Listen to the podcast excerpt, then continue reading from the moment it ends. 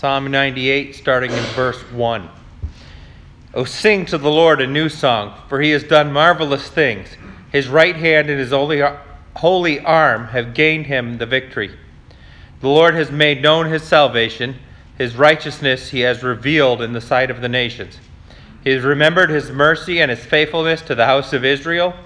All the ends of the earth have seen the salvation of our God. Shout joyfully to the Lord, all the earth.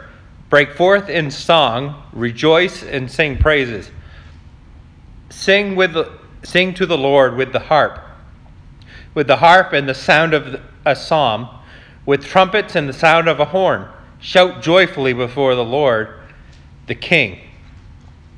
Let the sea roar in all its fullness, the world and all those who dwell in it. Let the rivers clap their hands, let the hills be joyful together before the Lord. For he is coming to judge the earth. With righteousness he shall judge the world, all the peoples with equity. You almost can't contain this psalm, isn't it? It's kind of it's a short one, but there's it's just overflowing. Um, it's very close to the idea of Psalm 96. And, and, and when we looked at that a few weeks ago, we looked at that in the context of the ark was coming to Jerusalem, and there was celebration and unbridled joy. And I think this is a continuation from that. We're not entirely sure, but I think it, it if not, it's definitely a very special occasion because it's, like I said, it's just overflowing with joy. Um, so in verses 1 to 3, they're divided out really easily into three verse sections, and there's nine verses, so there's three three verse sections. Uh, verses 1 to 3, it says, Oh, sing to the Lord a new song, for he has done marvelous things. And really, the, the, the first three verses speak to the praise of God. And, and marvelous things really has the idea of miraculous things. That God had delivered them. Obviously, we're talking here in the context of Israel, but God had done miraculous things. And it, it was obvious that it was God. We've all had situations where we know that God did that God worked, right? And it shows here, continues in verse 1, it says, His right hand and his holy arm. There was no doubt in the psalmist's mind that this was God. He had done something miraculous and has gained him the victory. Now, did the people take advantage of that victory? Of course. But who whose victory really was it? It was God's victory. Um, and the Lord has made known his salvation. It, it was his act, and he made known what he was doing. To who? Everybody. The ultimate idea here is he made it known to everybody. He revealed it to the nations. His righteousness he has revealed in the sight of the nations. It doesn't really leave anybody out. It wasn't just an Israel thing, though, it was everybody. He had shown his power. And really, verse 3 says he has remembered his mercy and his faithfulness to the house of Israel. What did he have to remember? He remembered the promises that he had made to Israel.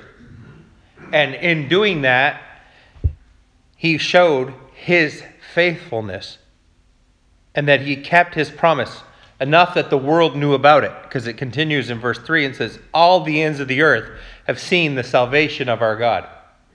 Everybody has seen what god had done. There's, there's an idea there that this is both a present psalm but it's also a prophetic psalm. We see that more when we get to verse 9 that the salvation that was being talked about was present. God had given a victory. But yet it also looks forward to a future salvation as well. We'll get there in a minute. Uh, verses 4 to 6, I kind of titled this one kind of in a fun way. Um, I, I titled this point, Emptying the Music Storage. You know, you didn't have anything left of music in the closet, did you? Verses 4 to 6 Shout joyful to the Lord, all the earth. Break forth in song. Rejoice and sing praises. Sing to the Lord with the harp, and with the harp and the sound of a psalm, with the trumpets and the sound of a horn. There, I mean, Psalms talks about several other instruments, but there wasn't many left out of this. You just emptied it into the, in uh, all of it for doing what? Shouting for joy. That specific phrase there at the beginning, shout joyfully or shout to the Lord, was was a carryover from, not a carryover. It was used in the future, from here, depending on what when this was written exactly. But Zechariah used this, speaking prophetically of the triumphal entry. So Zechariah was prophesying of a triumphal entry. Same concept here with shout joyfully. He used it. And, and the nations would know of his king, his kingship, that, that, that the king was coming. And specifically, Jesus was coming. Um, the horn there is especially, verse 6, there is especially uh, significant.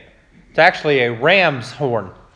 And a ram's horn signified a couple things. One, signified the beginning of the year of Jubilee, which was significant because it was the year a new king took reign. And, and so it's a new era. You know, a new era had come in Israel. Now, if this is significant to the Ark of the Covenant, it wouldn't have been that there was a new king coming, was there? But now in Jerusalem, for the first time, the political ruling and the spiritual ruling would have been in the same place. The nation, David had ruled from Jerusalem, and now the ark was there and the tabernacle was there or, or what, where the ark was going to be um, there in worship. So that was a new era for them, wasn't it? That all the, the center there, and really when the ark came, it, the ark was a signification of God's presence. Hence the reason it didn't do so well in uh, the land of the Philistines, right?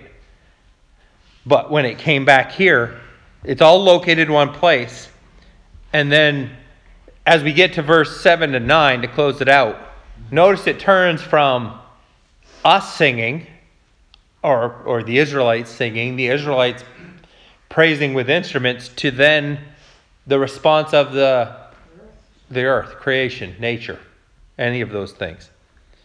Um, when God reigns, his people are at peace the, the world is able to do, and I'm talking the world, not culture, but the actual physical world, is able to do what it's intended to do.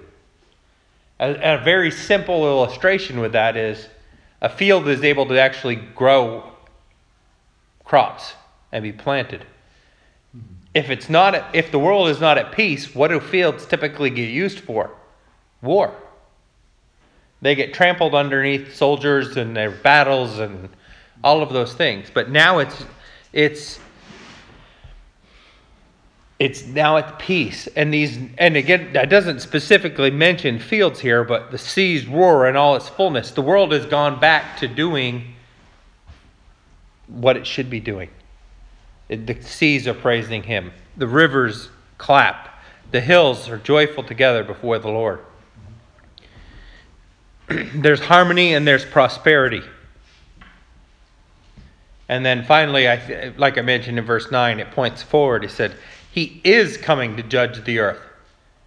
The righteous he will judge. With righteousness he will judge the world and the peoples with equity. That's a coming salvation. He hasn't fully done that yet, even today. But he is coming to judge. The psalmist knew that whether it was by divine inspiration or not, but the, the psalmist knew that there was coming a day that God was going to set it right. Um, he is coming and he's going to judge justly, he's going to judge righteously. And, and all people with equity.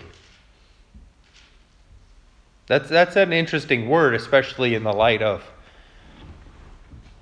equality and all of the things that get thrown around today. And I'm not going there in a sense, but God is going to do it the way that the world has um, manipulated the word, if you will, to what it wants it to be. God is going to do it perfectly in equality. So, I mean, all in all, we've gotten salvation.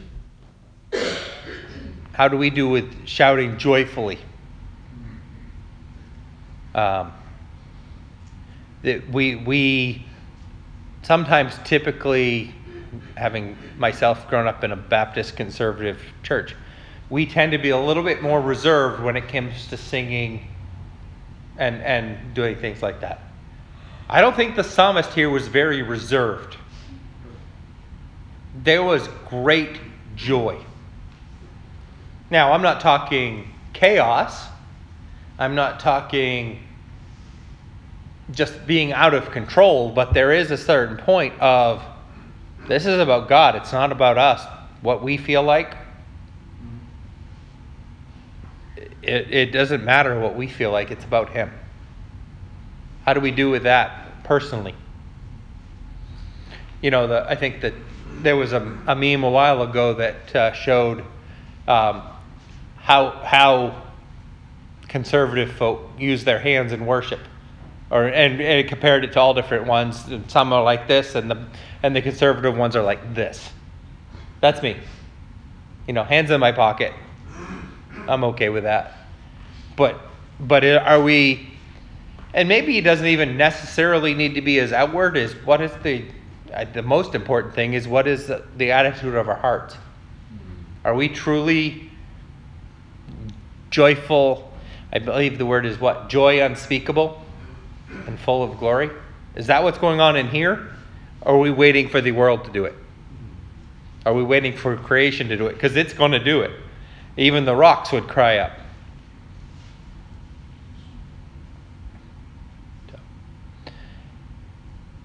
So that's that's my challenge, I guess, for tonight is is just we should be spending enough time with God and seeing what He's done for us that our this this earthly body should struggle to contain the joy that we have.